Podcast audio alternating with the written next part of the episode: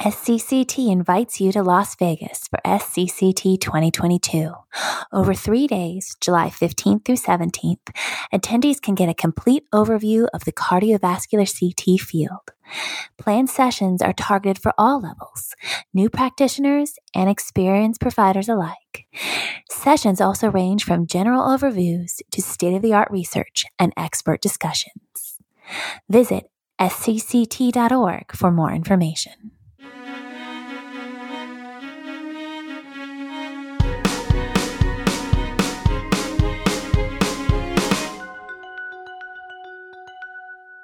Hi, everyone, and welcome back to the Donut of Destiny, the podcast on all things cardiac CT for anyone interested in cardiovascular imaging.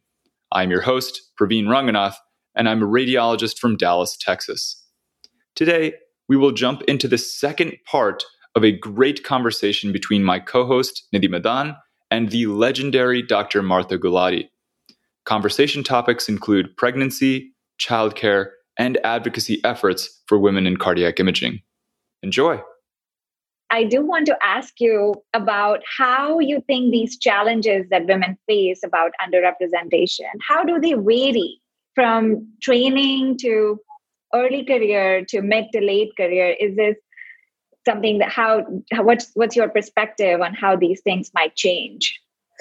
Yeah, there's different different things that happen at different stages. And if we're lucky, when you're a, fellow in training, for example, I hope none of you experience anything adverse i hope those environments are as good as the environment i experienced at university of chicago where i felt you know certainly there was things that occur that you know could have been better but in general i would say we were never made to feel like we weren't welcome as cardiologists. But i do think at certain places especially places that don't have a lot of women there can be both macroaggressions and microaggressions that occur to women. And we've all heard these stories. We need to create safe training environments where women don't experience these things. And I, I again, I hope it's getting better. I think where we are in positions of power or leadership, that we do everything to make sure that everyone has an excellent training experience and doesn't deal with the kind of crappy things that shouldn't even be part of training that they we should just be supportive and try to be considerate and think about the things that people sometimes that are unsaid or said under the breath or jokes that you know might be even not intentional but they can be hurtful. And i hope for trainees that we we stand up for them. So us as attending should when we hear things like that we should stop them and say that joke was inappropriate because it's very hard for a trainee to ever say that. Mostly they have to laugh or giggle or whatever and just kind of brush it aside and move forward. Because if we spent all day talking about the small stuff we'd never get any work done right? But when we enter the career as an early career, there's different things because I think that's usually the first time that people realize just some blatant discrimination. For example, salaries. When you're training you're just excited first of all to find a job after so many years of you know training training training. And now somebody's actually going to pay you for your work and it, it is very exciting but one of the worst things that can happen is when you are hired and then you realize that you are actually underpaid than somebody that they hired at the same time or that's just a few years above you or below you and you realize they got paid more. I think one thing our community really needs to do is have more transparency about how we pay people and be honest about it so that everyone feels validated for the work that they do but also don't feel undervalued. And i think that that is something just across cardiology overall is a big issue. And we know that women are underpaid. We know this just worldwide for every job. But in medicine, where the gaps are great there are huge gaps between men and women. And where are the gaps the greatest? In the highest paid professions within medicine. And that tends to be cardiology and orthopedic surgery, where the gaps are particularly glaring. And I think that there's a lot of job dissatisfaction once you find out you might like everything else about your job but when you realize you're paid less than somebody who's your equal it, it makes you doubt like what's wrong with me? Why didn't they pay me the same? And and also you start disliking your job. You're like oh i you know i always say yes. I do everything. I you know i'm the team player here. When nobody else wants to do it i go on every committee or i do everything my boss says and yet i'm not getting rewarded the same as somebody who might you know who might be a man who might actually also say no to a lot of things. And so i, I think that we we need to improve our environment. And I think at early career, sometimes you don't know it right stepping off from fellowship, but it starts coming to light at different points when you realize these issues. And I think it it also affects people as they get promoted whether they're in private practice and start you know whether they're taking a leadership role in the private practice or whether in academics you're going up for promotion women go up for promotion later sometimes by choice sometimes because of childbearing and sometimes because they don't think of them. Their boss may be like okay this this person needs to go up for promotion and that that person happens to be a man and they don't think about the women. They also make assumptions about women. Women may or may not be having children but even if they're having children, there's no reason that they have to delay going up for promotion. Just because you're a woman and just because you're having children doesn't mean you're on the mummy track, as people call it. You can do both. We've seen many women do both. And for some women, they might have a different set of circumstances. They may not have children, or they're choosing not to have children, or they may not be able to have children. And additionally, they might have a spouse at home who takes care of a lot of the things that they that would not delay them in terms of promotion. And i've seen that there i've seen a lot of women where their their spouses are way more helpful than you'd realize and they are making it possible for that person not to step off or delay their time for promotion. So i think we just need to reevaluate how we think about both men and women and i think that that really is kind of I, I, know you wanted to talk eventually about the paper we wrote recently but that that paper i, I know it was directed at women but I, I, will say that there's a lot of the issues we brought up are actually issues that are for men and women. And i think when we make it a man and woman issue or a you know non non gender based issue we can do better. We we can realize it's going to make our environment overall better for anybody who is practicing cardiology and that will make our place more welcoming to everyone. Absolutely. And on that note, I'd probably have us dive into some of these family and childbirth related challenges that uh, women face in their training in their uh, practice and i know navigating this can be really tough. What would be your perspective or advice or on the resources that might be available for women to help them navigate these family pregnancy challenges as they go through well, I wish it wasn't. I wish the onus wasn't on the woman in cardiology or the woman in medicine. I think the onus really should be on the leadership within the hospitals or within the practices to figure out how can we best support the women in our practice to make it possible for these life events. I mean it, it's a normal part of life to to have children and to need maternity leave and things like that. And i think we need to make it put more of the onus actually on the institutions per se so that they know what's expected of them in order to have women in their work environment.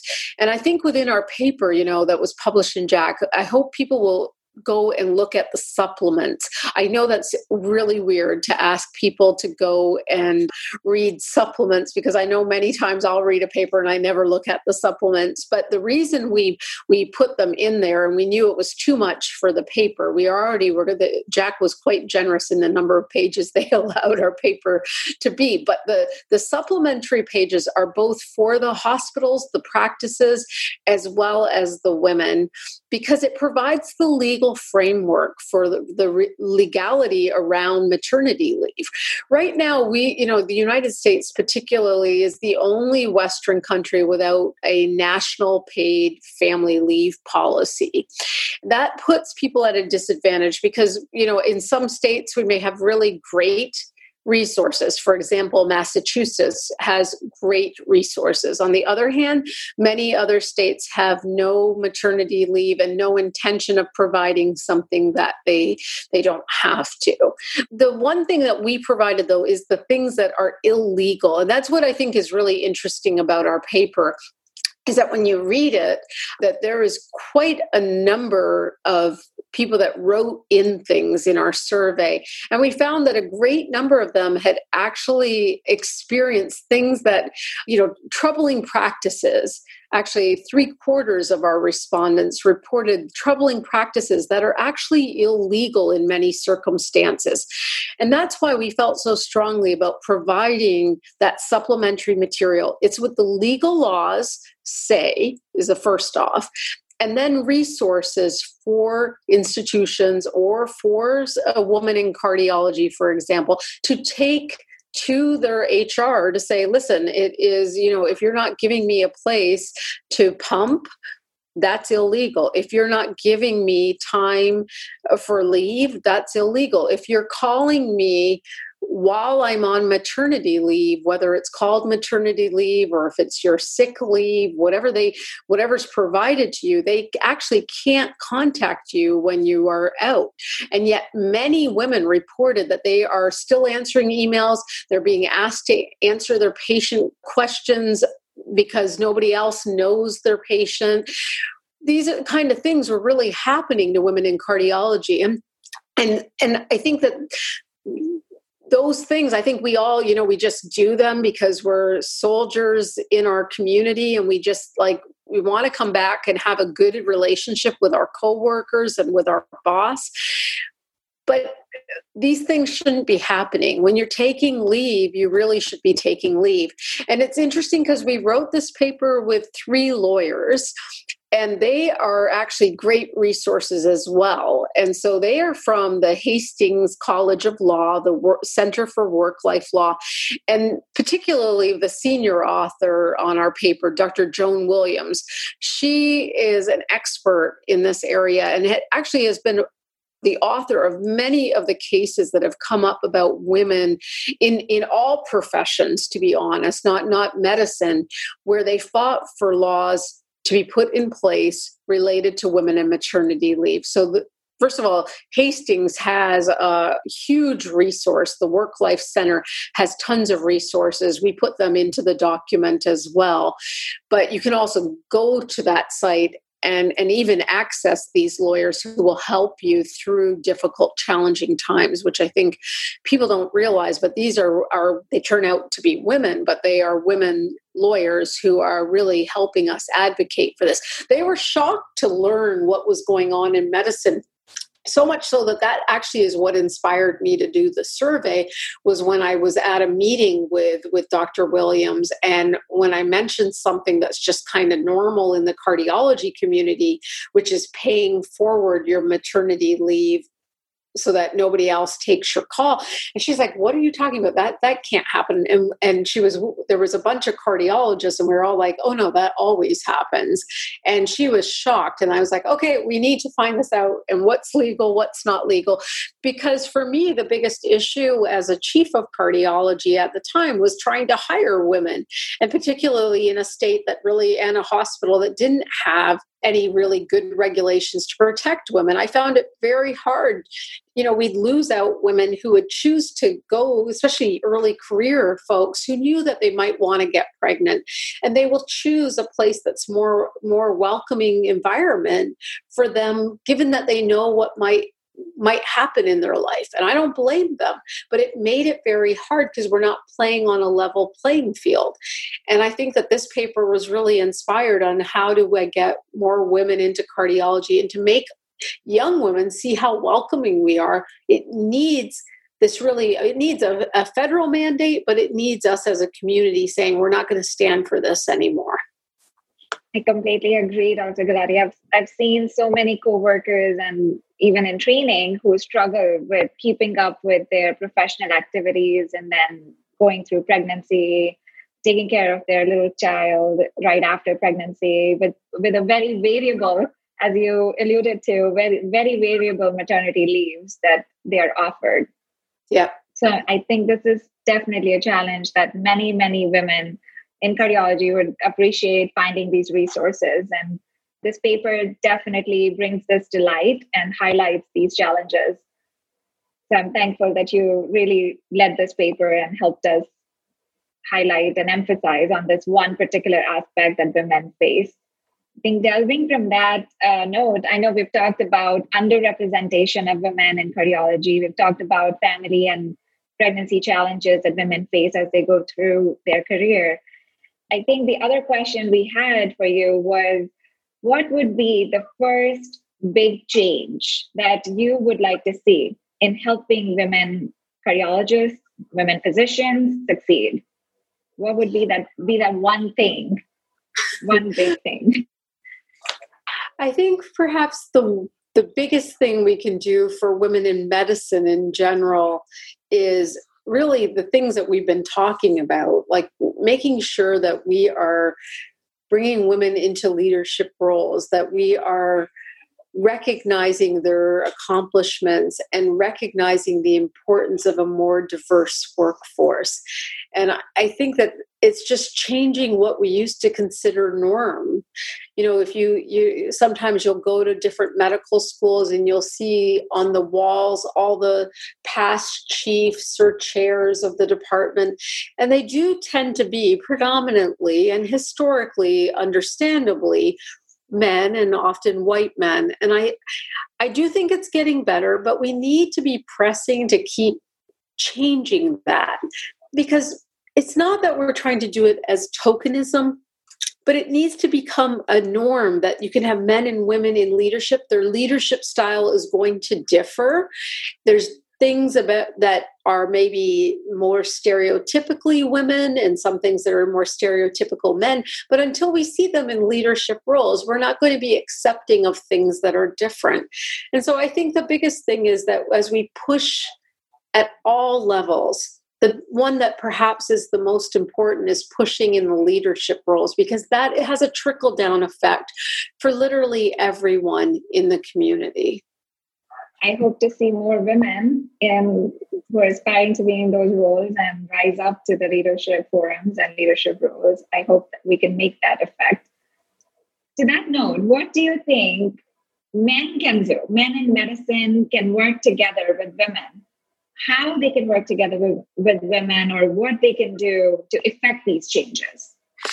Well, I think the most important thing is to remember the men. There's many great men out there, and they they want to see more women in leadership and they want to see women rise and they're advocating for us. We need to engage them in the programs that we're doing to advance women. So don't you know whenever we have a group on, of women in cardiology or women in cardiac imaging make sure you have some men male members especially the men who have power because you're going to come up with great ideas but uh, often in currently our leadership often has a lot of men.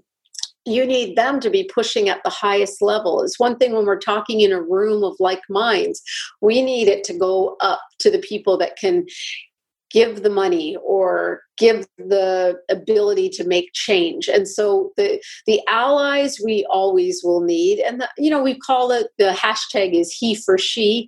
We need them in the room and we need them pushing for change at the highest levels. And I, I, I think we shouldn't forget the the male allies because they are going to be the greatest advocate for change for us in our current state they are the ones that often hold the power or have the right connections to people that will really influence change the last one that i have for you has a we wanted to have some fun note to our conclusion of this interview. And we all know that you have so many amazing accomplishments. And many of us wonder, including myself, how is it that you're able to do so much in one day? So we would request you if you could walk us through your morning routine to how you get yourself ready for your day. Yeah, most of most of you, if you follow me on Twitter, perhaps know how I start my day. I, you know, I'm very big about routine. I think most of us in medicine are. And my routine since I was a child has always involved running. You know, when I was a kid, I think I used to get up so early that my parents didn't know how to tire me out. So eventually my mother asked my father to take me someplace to early in the morning so I wouldn't play the piano at 5 a.m. And so my dad took me to a, a field and he said, go run. And yes, I did. And I guess I never stopped. But every day for me starts with a run. It's for me a great way to clear my mind and you know think about what i'm going to do in the day or think about nothing to be honest sometimes i'm singing in my head or just you know, enjoying what I'm seeing, the sunrise, and my dogs. I run with both my dogs. I'm actually somebody who doesn't even take a day off of running. I run literally every day. I don't believe in days of rest. I, I know it probably goes against anything in medicine, but but I don't, don't take days of rest. And for me, it, it is the way that I feel good every day. I feel, you know, it, if there is a d- rare day that I miss running, which really isn't really really, really unusual. I the whole day I'm off. I'm always thinking about, well, I didn't get my run in and I'm kind of crankier. And so I've just learned it doesn't matter even if I have an earlier start, I just get up earlier because I know psychologically it doesn't work for me to miss my run. And I think finding whatever that you know we all need those moments in our day those moments of, of joy and moments that are just ours. And I, whether it's some people aren't morning people i get that. So maybe it isn't in the morning but whatever time of day to make some time for you because we do need you know we talk about the diastole we're always in systole all day long some point of diastole should exist in every day. And for me, that is when I'm running. I love how you compared it to our systole and diastole. I am definitely motivated. I'm going to start to work myself in the morning and try to get to a run, which I never can do, but this time I'll definitely try. Coming to our final concluding thoughts, Dr. Gulati, I want to first thank you for joining us for um, starting our Women in Cardiology and Women in Im- Women in Cardiac Imaging um, series of uh, women leaders, and we all have learned a lot from you. And I'm sure our listeners will enjoy listening to this conversation and learn from from our uh, from our talk today. Concluding thoughts, I wanted to ask you if you had your final three pearls for women in cardiac imaging that we want our listeners to hear from you Sure. I would say the, the first thing is is women belong in cardiology and and also in cardiovascular imaging. I think there's probably no area more exciting than cardiology i mean and particularly imaging and i'm not an imager i just use it you know? So I, I, feel a little bit fraudulent even being on this platform but i'd say you know all the exciting initiatives with cardiac imaging whether it's for me as a preventive cardiologist how i can use it but there's tech there's artificial intelligence there's so many things changing. And and we need women and the interesting ideas that are will come from women as much as we need for men. And I think that that is the first thing to remember. You belong there. I think also for those of us within cardiology at different levels, whether that's early career, whether that's training, whether it's at senior points of our, our career, remember to apply for positions whether you're not going to get them if you don't apply so if you want something nominate yourself or ask somebody. I, you can always ask me. I'll always freely nominate somebody who wants to do it. I might just ask you to do the paperwork, but also nominate others. Think about other junior people, be their advocate, be their ally. Think about sponsoring a young trainee and that can be even as a fellow in training you can think of somebody that's junior to you that you want to see rise up that you see something in them and you know their greatness and mentor people as well. I mean that is our job no matter where we are it is so important. The third thing i'd say is remember that there's room for everyone at the table. There isn't a finite number of women invited, and it isn't a competition. I think sometimes people forget that. And I think we should really think about bring more women. What do you the only way we're going to get to that 50% is to get more women there and we're not anywhere near it. So bring more women to the table. And i know you only asked for three but i'm going to add a fourth. I, I, you know amplify other women when you can. It doesn't always mean that you agree with them, but when they speak, I think it's much harder for women's voices often to be heard. It's just a nature. Our voice, many of us are soft speakers. I'm definitely one. And I think sometimes it's hard for me to get my voice heard in meetings. And I think one of the greatest things we can do is when a woman has an idea, amplify her voice so if if you say you know i think it's a great idea to do x if I'm in the room, I should say, Oh, Nidhi had a great idea. I love that idea. Did you hear what she just said? She said we should do X. What do you all think about that? Uh, that actually works and helps raise the voice. It reduces the bropropriations, as they call them, and the man the interruptions that occur commonly within our community.